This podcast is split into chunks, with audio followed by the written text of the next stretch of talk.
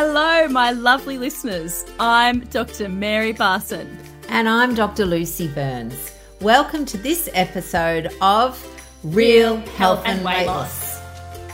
Good morning, lovely listeners. Dr. Lucy here on another beautiful winter's morning. I'm here with my good friend who you know well, Dr. Mary. How are you this morning, Maz? I'm very well, thank you. Just been for a swim this sunny, wintry morning. I'm feeling good. Wonderful, wonderful.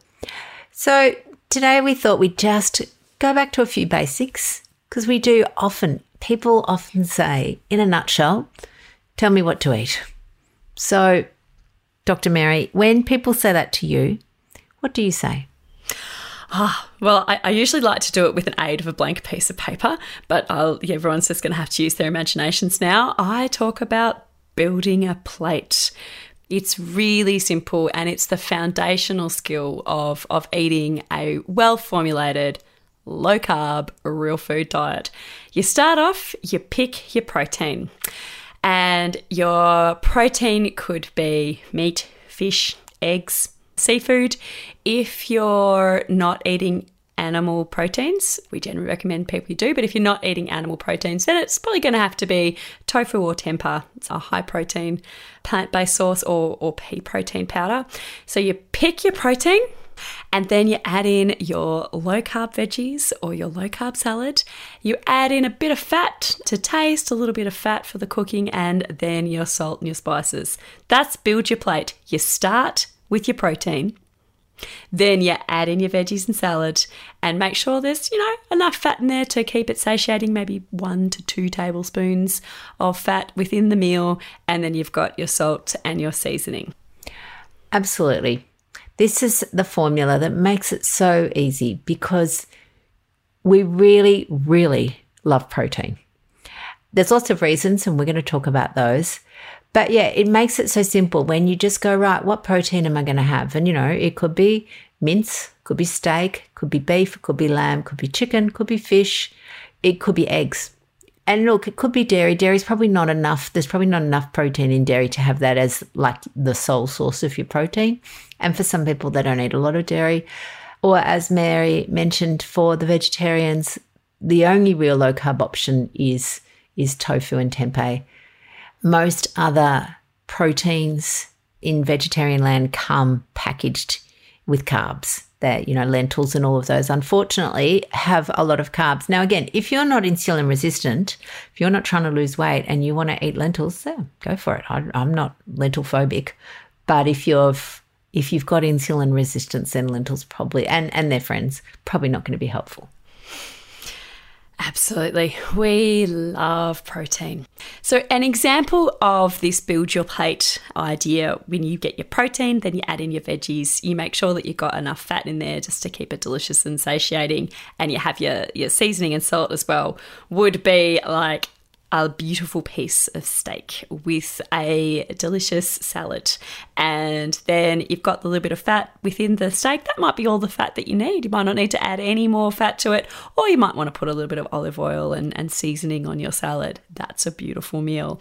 Or it could be some delicious fried eggs with a bit of spinach and mushrooms. And there's fat in the eggs, and you've cooked them in a bit of oil. That's a delicious low-carb real food meal right there. It can be incredibly easy. It can literally be, eggs and spinach, steak and broccoli, or it could be a really complex, homemade curry where you've got your mortar and pestle out and you're, grinding up your own cumin seeds. That's fine too. And all the ingredients are mixed together, and you just sort of roughly conceptualize that you've got your protein and your veggies all mixed in there together. I think if anyone wanted to I do a little cooking show on Facebook on a Tuesday night. Has been at 5 o'clock. It's just about to change to 5:30 because I'm always late to my own show, which is unhelpful. But again, I will usually bang together a low-carb real food dish. Low-carb real fast is really what it should be called because it's usually done, on the plate, ready in less than 20 minutes. So it doesn't have to be in our heads, because we're so used to doing all or nothing. In our heads, we're either buying takeaway or doing MasterChef. there's actually an in-between where you can just bang together a really delicious low-carb real food for the family that the whole family are going to eat really quickly. I love it, Lucy. Your meals are made in less time than it would take someone to drive through the Macca's drive-thru. To go out, get Macca's and come home, you have made a delicious, nutritious meal in less time and for often, I would say, probably even less money. Yeah, absolutely. All of those are on our website if anyone ever wanted to have a look on our blog. We have a blog post. So lots of recipes, lots of demonstrations on how to do it. So it doesn't have to be hard. But Mares, we do love protein and, you know, I think it's really important for our listeners to know why. Why do we love protein? Protein is an absolutely essential nutrient. We've got our three macronutrients that make up our food: carbohydrates, protein, and fat. There are no essential carbohydrates. You can live without carbs. You can, and you'll be fine. We have a few essential fats, the essential fatty acids and some essential fat-soluble vitamins. You can't really live with no fat.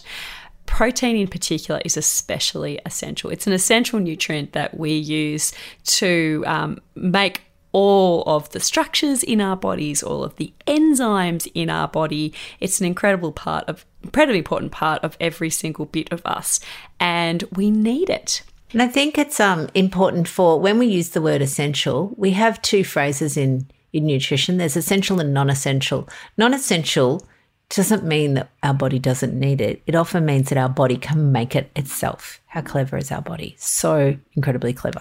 It can make stuff. That's true. That's true. Our body will make sugar. That's a very good point there, Lucy, that we do like to have a little bit of sugar in our blood. We like our blood sugar to be nice and normalised, and if we don't eat sugar, our liver will happily make just the right amount of sugar, and our body will make lots of proteins that we need, but to create all of the cells and all the structures within our body, but we need to get the raw ingredients, and the most important raw ingredient that we eat is protein.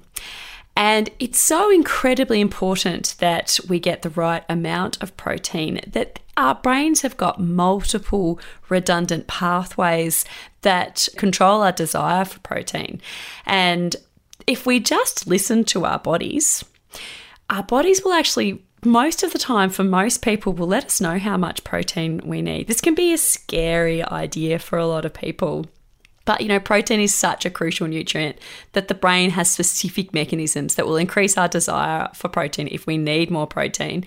And if we're getting enough, then our desire for protein will go down. And these mechanisms are really strong and they're really difficult to override through willpower alone. So, you know, generally for most people, I recommend that they simply eat as much protein as they crave. But if that's too frightening a concept for people, Lucy, how much protein should people be eating? It's a difficult question overall because people are all different sizes. They're very different, yes. So, you know, you've got small people and big people. And so if you're a small person, then you may need roughly, say, 60 grams of protein a day. If you're a big person, then you might need 120 grams of protein a day, give or take.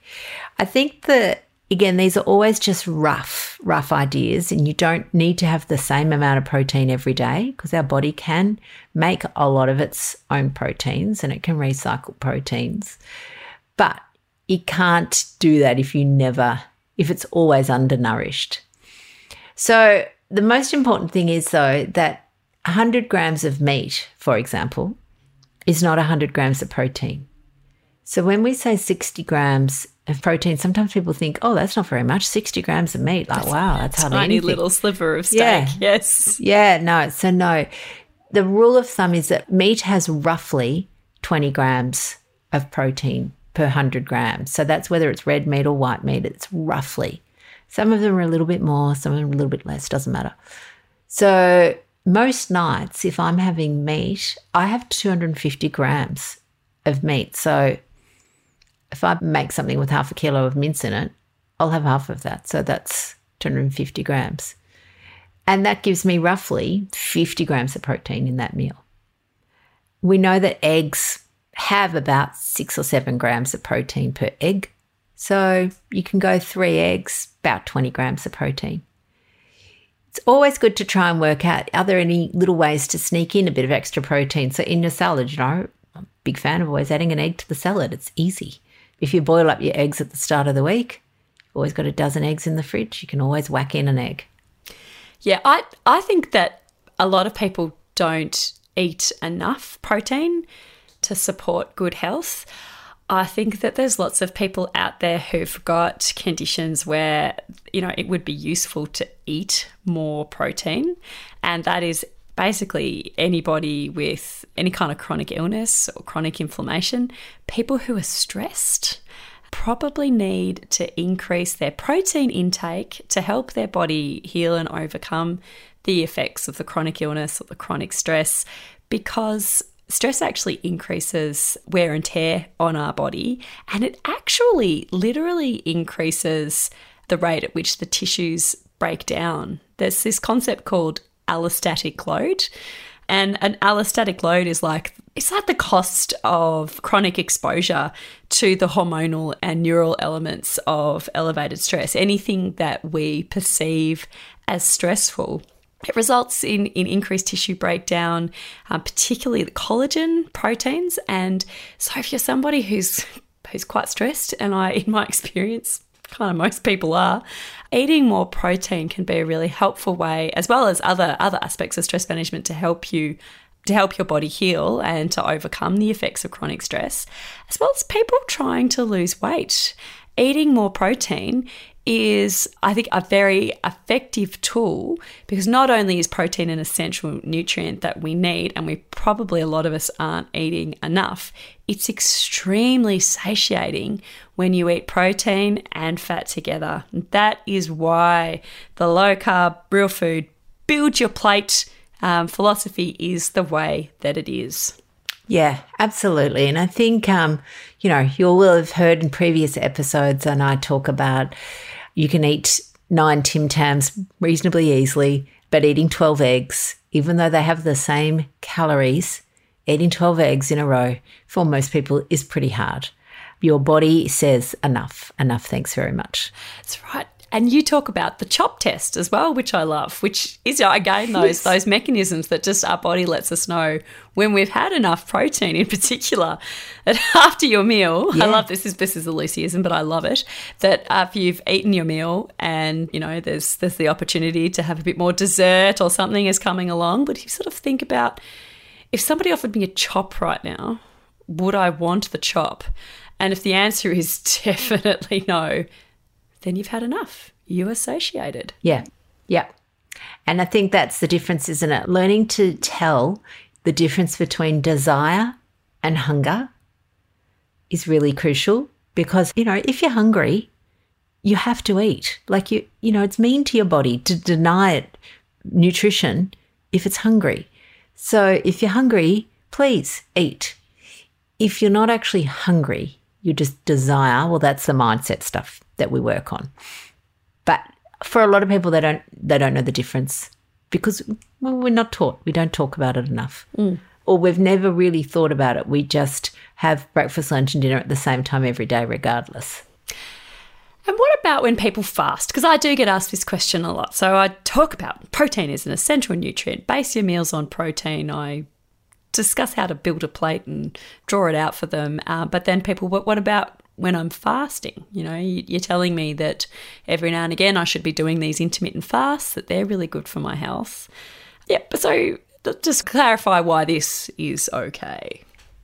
Well, I think if we look at humans in general, again, humans, we now live in houses and we have regimented lifestyles. That's not how we evolved. We evolved like lots of creatures to be hunter-gatherers, and, food came in fits and starts, and our body can actually cope with that. So when we're fasting, you will have a lower protein day. I mean, if you're doing a 36-hour fast, you're obviously going to have a day with no protein. That's okay, because the next day you'll have a bit more. It's like we talk about with chronic calorie restriction, it's the chronic undersupply of protein that is the problem. When chronic just means time. It's It's not a measure of severity, it's a measure of time, like chronicity. So when you constantly undereat protein, that's when your body suffers. If you're doing it here and there, again, we're adaptable species, we're very resilient, then that's fine. And yeah, our bodies are completely designed to go without food for short periods of time, and we will recycle through our old damaged cells and tissues and use those proteins to build whatever new enzymes or cells that we need to build that day. Our bodies are a lot smarter than we give them credit for. They don't need a constant supply of calories or food to work properly. We're actually much more sophisticated than that. Exactly. And I think what we do need though, and this is probably, and we have talked about it, rather than focusing on calories, we need to focus on nutrient density. Our current Western diet is full of empty calories, and so we are constantly in nutrient deprivation with fuel excess. And some of the most nutrient-dense foods that you can eat are the foods that are rich in protein. Your meat, your eggs, your fish, your seafoods. These are some of the most nutrient-dense foods on the planet, especially organ meats, if you can go that way. They are also incredibly nutrient-dense. They are, and we did do an episode recently with Jessica Turton, who gave a great tip on, if you go to a butcher to get your mince, just get them to add a little bit of minced liver through it. You won't even taste it, but it will transform your meat, your mince, which is already pretty nutrient dense, into like a superfood. Absolutely. I love that idea. Yeah, I hide liver in things. Yeah. Yep. I do that all the time. And I, you know, I hope my family don't listen to this because I don't tell them. They eat more organ meat than they realise.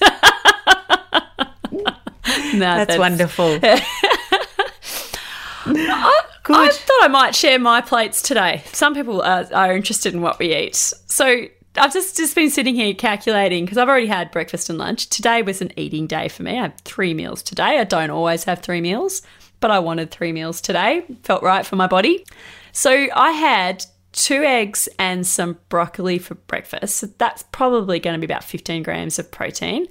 I had some sliced chicken thigh and salad for lunch. So that's probably about another 30 grams.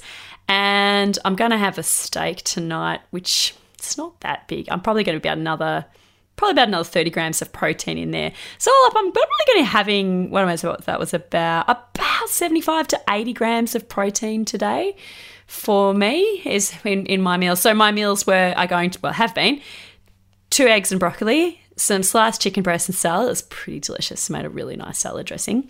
And I'm having steak and whatever veggies I can scrounge around tonight. And that's going to be 80, 90 grams of protein probably. And that would be reasonably typical for me. I'm not a particularly huge person. And that just feels right. That's not me aiming to have a particular number for protein. It's just being guided by what feels right and how much I want and how much my body tells me that I want. Yeah, absolutely. And, you know, even like if I'm out, we went out yesterday, my husband and I, and had brunch at about, well, it was all day brunch, so it was actually about 2:00. And they had beef brisket that had been slow cooked with a couple of poached eggs and some beautiful hollandaise sauce with a side that had a mushroom with some feta on it. So naturally, it was meant to come with a bagel, but I just said to them, don't put the bagel on.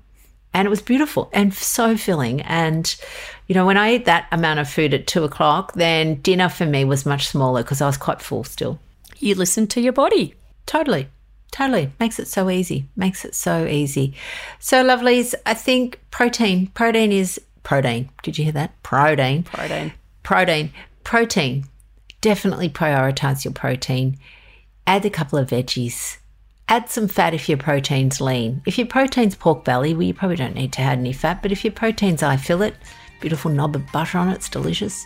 And then your flavour, which is, you know, your herbs, your spices, your salt, pepper, whatever, to make it delicious. Your body will thank you. Simples.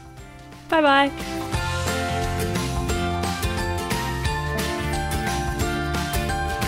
So, my lovely listeners, that ends this episode of Real Health and Weight Loss. I'm Dr. Lucy Burns. And I'm Dr. Mary Barson.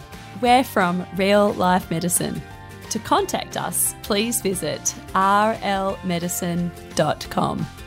And until next time, thanks for listening.